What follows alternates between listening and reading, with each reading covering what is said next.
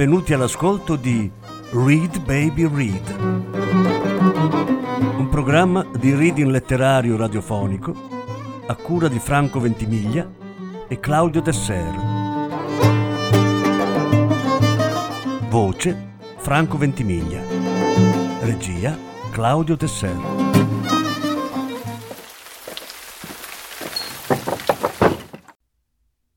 Angelo Gavagnin Due brani dal libro Il risveglio.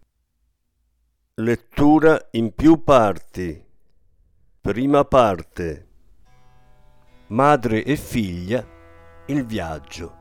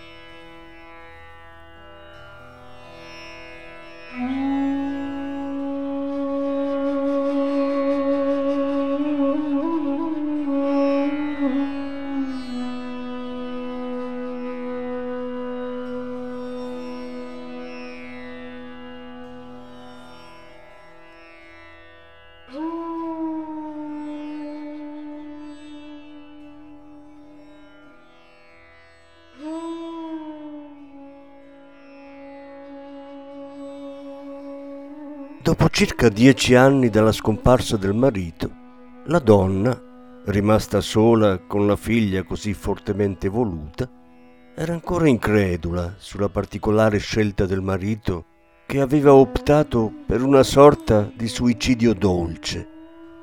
La vicenda era semplice da ricordare.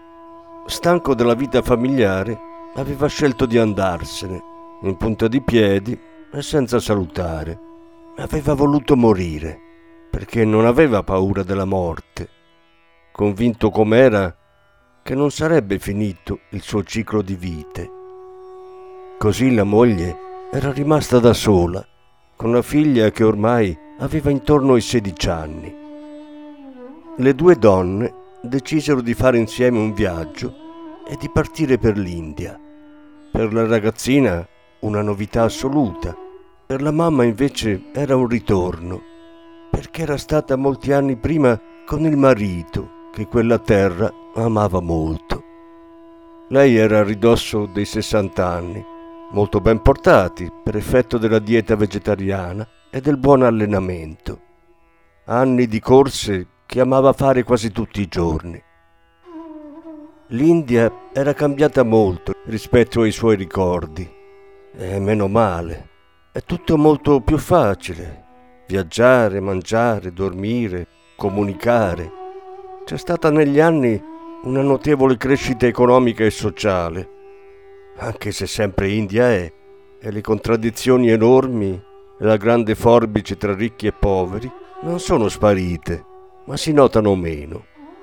Come da ogni parte del mondo, ormai si prelevano i soldi con il bancomat e addirittura invece del PIN si usava la modernissima tecnica di lettura degli occhi. Anche i turisti all'entrata del paese, già in aeroporto, erano obbligati a sottoporsi alla scannerizzazione degli occhi, dando alle autorità il consenso di essere schedati in un mega server che gestisce milioni di questi dati. Sappiamo che ogni persona ha gli occhi che sono unici, come del resto le impronte digitali. Non abbiamo superato il 2000 per niente, un poco dentro la fantascienza lo siamo. Così, tra nuove tecnologie, vecchie pratiche religiose e antiche vacche sacre che a malapena si reggono sulle zampe, mamma e figlia cominciarono a visitare la misteriosa India. La cosa più facile era senz'altro iniziare da Goa, che della vecchia India ha il fascino, ma ha anche acquisito tutti i comfort dovuti a molti decenni di turismo. Decidono di affittare una casa a Kandolim, un posto che la mamma conosceva per esserci stata parecchi anni prima con il marito.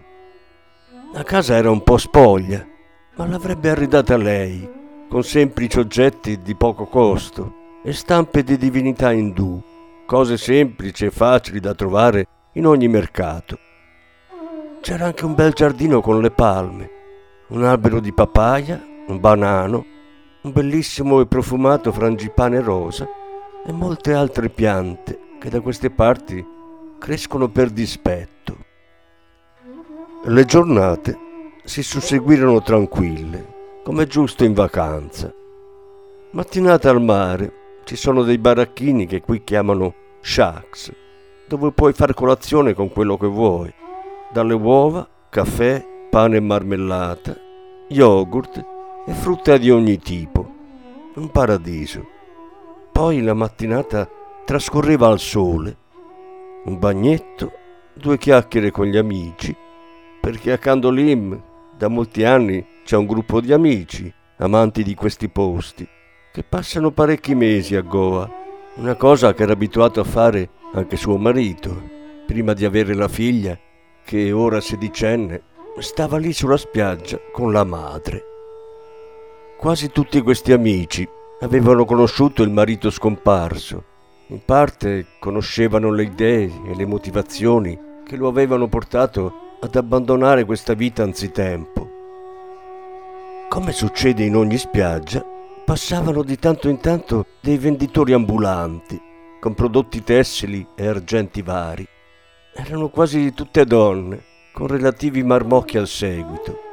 Qualche cosetta la vendevano sempre, ricordini che tutti compravano per avere qualche regalo da fare ai parenti al ritorno dalla vacanza. Anche la serata passava in compagnia degli stessi amici a cena in qualche ristorante, sempre diverso, per non annoiarsi, e sempre a chiacchierare soprattutto di temi metafisici, spirituali, come si addice a un gruppo di persone che hanno nella loro vita praticato molto la meditazione e lo studio di guru di cui l'India abbonda. Mamma e figlia si abbronzavano e stavano bene, riuscendo anche a rendersi conto di quanto il loro caro marito, il papà, avesse ragione a rimpiangere i tempi quando riusciva a starsene lì, a Goa, per mesi, in santa pace. Una mattina, sulla solita spiaggia, passò un bambino che non avevano mai visto, un ragazzino che avrà avuto una decina d'anni. Non vendeva nulla, suonava invece un piccolo flauto di legno senza conoscere la musica. Si vedeva che suonava a caso ma era comunque bravo, aveva un suo stile, era armonioso nei suoni e nei movimenti e mentre suonava ti guardava con uno sguardo intenso e aperto, si lasciava a sua volta penetrare dal tuo sguardo, quasi fino all'anima. Dopo il pranzo, madre e figlia tornavano di solito alla spiaggia, si sistemavano all'ombra e si godevano anche dei sani pisolini. In fondo non avevano granché da fare e l'ambiente era adatto a vivere un periodo rilassante. In uno di questi momenti di riposo ripensava al ragazzino col flauto, al suo sguardo. La donna ne era rimasta scioccata. Era uno sguardo che le pareva di conoscere, le dava sensazioni fortissime. Il bambino se n'era andato che lei era ancora imbambolata, tanto che non aveva avuto nemmeno la prontezza di offrirgli qualche rupia come invece si usa fare.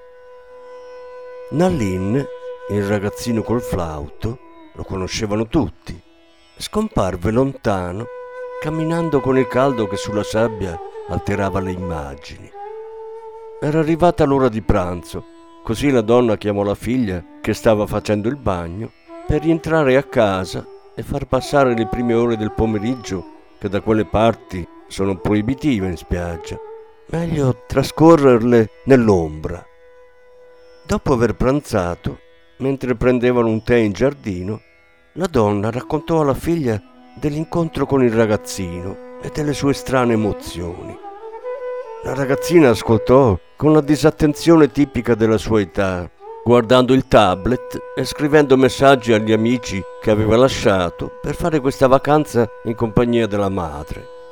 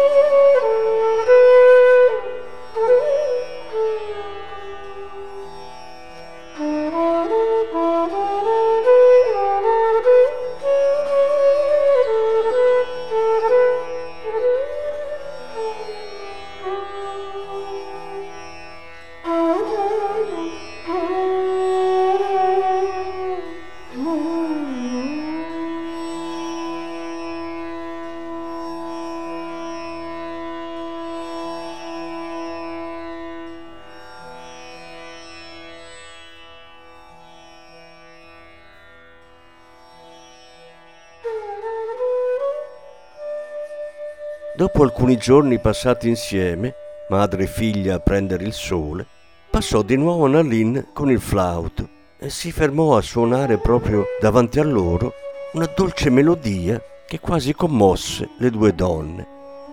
Alla fine, questa volta sì, la signora gli porse una rupia e lui, ringraziando, incrociò lo sguardo della ragazzina, così intensamente che la giovane rimase come rimbambita per un minuto.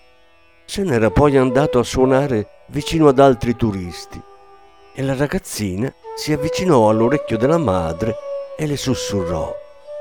Ma non hai visto che ha lo stesso sguardo di papà? Ecco cosa l'aveva turbata l'altra volta. Non se n'era accorta. Quel ragazzino aveva gli occhi di un verde grigio. Aveva ragione la figlia. Era lo stesso sguardo intenso del marito morto dieci anni prima. non era comunque la prima volta che nella casualità della vita quotidiana, per i motivi più disparati, avevano ricordato il loro defunto. La morte scelta coscientemente dal loro amato era stata traumatica. Né la moglie né la figlia avevano capito e accettato ciò che era accaduto. Lui del resto non aveva a sua volta capito le conseguenze della sua azione per chi restava. Era troppo concentrato su se stesso. Passarono i giorni e il ragazzino non si vide più. Una sera, mentre erano in un ristorante all'aperto a festeggiare il compleanno di un amico, tornò e con il suo flauto stupì tutti suonando una bellissima melodia. La signora e la figlia erano palesemente colpite, tanto che gli amici erano convinti che conoscessero bene il ragazzino. Non era così, erano solo più emozionate, ma senza apparente motivo.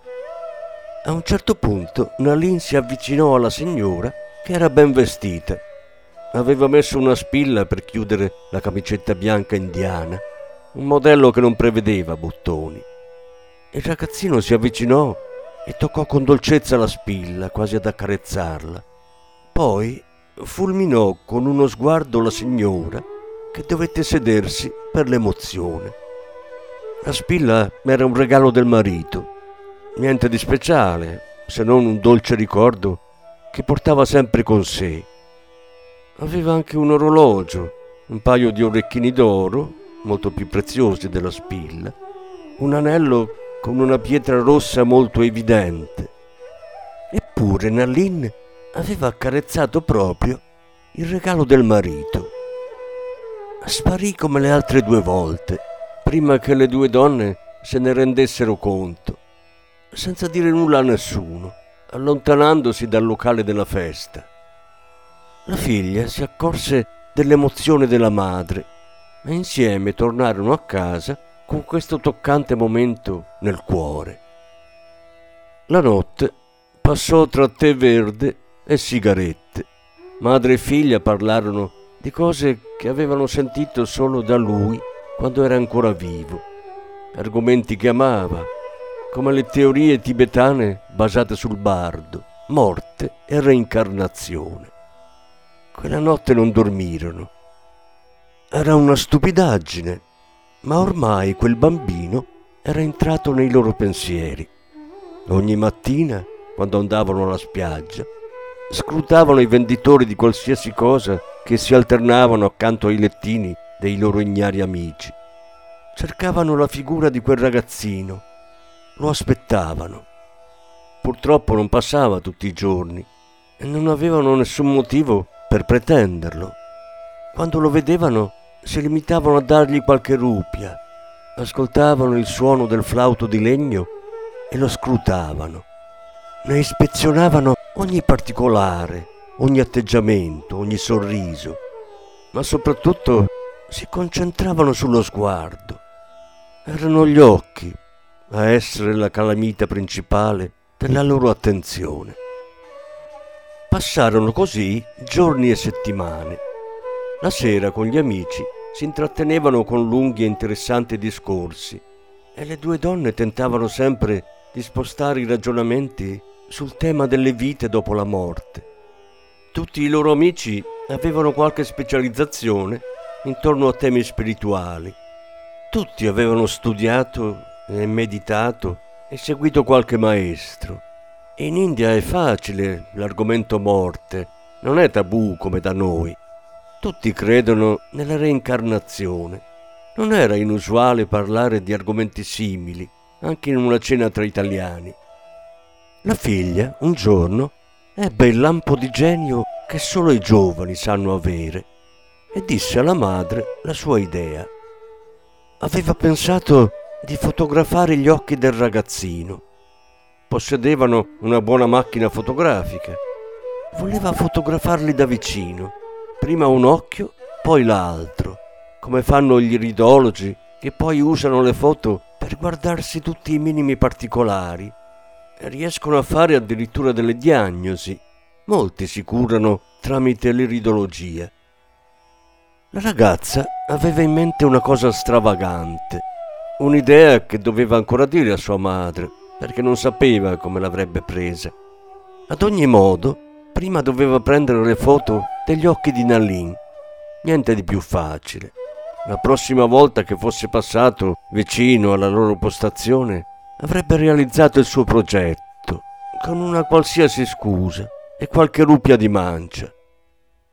Tutto, infatti, successe qualche giorno dopo, senza intoppi né problemi, anche se qualche loro amico guardò stranamente la ragazzina, che con fare molto professionale si mise a fotografare gli occhi del piccolo flautista, con l'obiettivo praticamente appoggiato sulle sopracciglia. Comunque erano abituati alle stravaganze. A casa, madre e figlia guardarono quegli occhi sullo schermo del computer era vero, avevano la stessa intensità di quelli del loro amato. Se il colore non era proprio uguale, uguali erano alcuni particolari che entrambe ricordavano. Tre puntini neri vicino alla pupilla disegnavano nell'occhio destro un triangolo perfetto. Il sinistro ne aveva solo uno ma più grande, posto come al centro del triangolo, che però era sull'altro occhio. C'era qualcosa di sconvolgente in quelle foto. La figlia, con la sua abilità al computer, aprì un semplice programma di Photoshop, scelse una faccia, mise al posto degli occhi quelli del ragazzino e poi stampò. Prese il bancomat dal portafoglio della mamma, che stupita la seguì fuori di casa fino alla banca. A cinque silenziosissimi minuti di passeggiata entrarono nel luogo dove si trovava il bancomat. Inserirono la tessera e prelievo 100 euro in rupie validazione. Alla richiesta di guardare nell'obiettivo, tutto ok. Il cliente era stato riconosciuto, erano usciti i soldi. Si guardarono impaurite. La figlia aveva sostituito il suo sguardo con la stampa appena fatta in casa. La faccia con gli occhi del ragazzino aveva prelevato 7683 rupie. La moglie aveva lasciato tutto com'era, non aveva mai cambiato il conto corrente dopo la morte del marito. Succedeva molte volte così, anche le bollette rimanevano per anni intestate a persone defunte. Non era strano. D'altronde perché togliere al marito la firma oculare senza necessità? Adesso però sapevano. Dentro quel ragazzino c'era certamente qualcosa del loro caro. Non che si trattasse della stessa persona.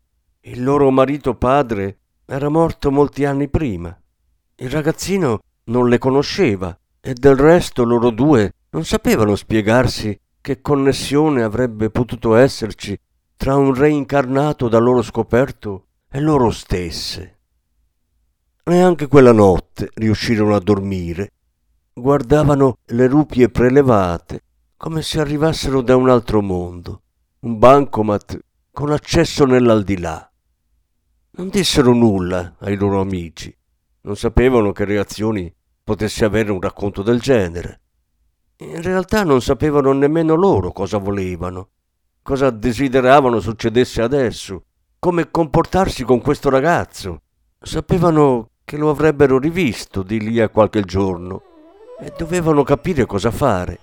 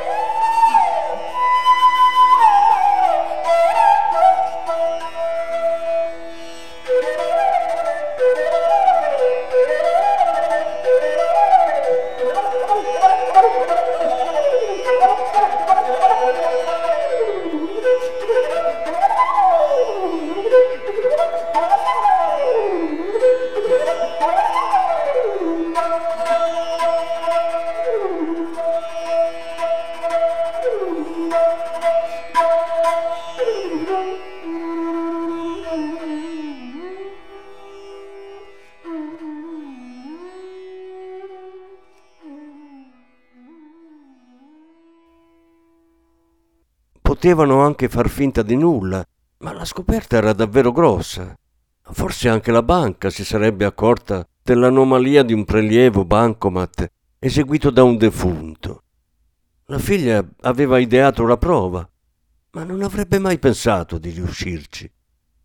Al di là del lato tecnico, che occupava la mente a entrambe, c'era l'emozione profonda.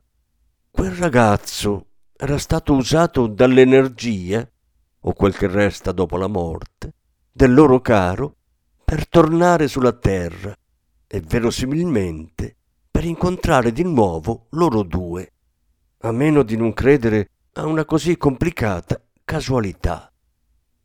E poi, eventualmente, come spiegare al ragazzino questa follia? E ancora non capivano il perché di quella scelta in quel contesto. Sembrava poco coerente con l'uomo che conoscevano. Aveva predicato tutta la vita che bisognava stare bene, vivere senza pensieri. E poi te lo trovi reincarnato in un povero indiano. Forse aveva fatto un errore. Soprattutto l'ex moglie non capiva. La figlia invece era più intuitiva. Aveva capito meglio della mamma e non vedeva contraddizione. Valutava le cose che del padre ricordava, anche ciò che aveva lasciato scritto. Non aveva fatto mai l'elogio della ricchezza materiale, ma solo della libertà. Questa prevede la sicurezza economica. È difficile essere felici se affamati. Anche la libertà non si concilia bene con la miseria.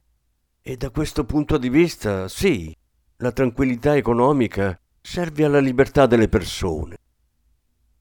Era però doveroso inquadrare la scelta nel posto dove viveva il bambino che presumevano essere, in un modo così misterioso, il loro reincarnato.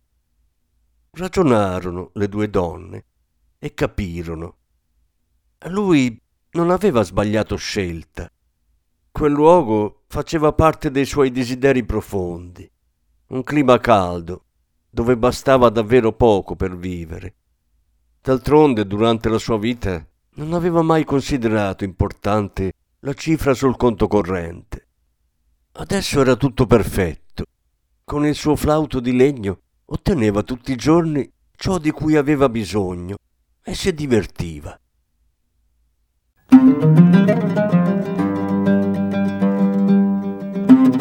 Avete ascoltato Read Baby Read, un programma di reading letterario radiofonico a cura di Franco Ventimiglia e Claudio Tesser. Grazie per l'ascolto, alla prossima settimana. La successiva parte sarà trasmessa la prossima settimana.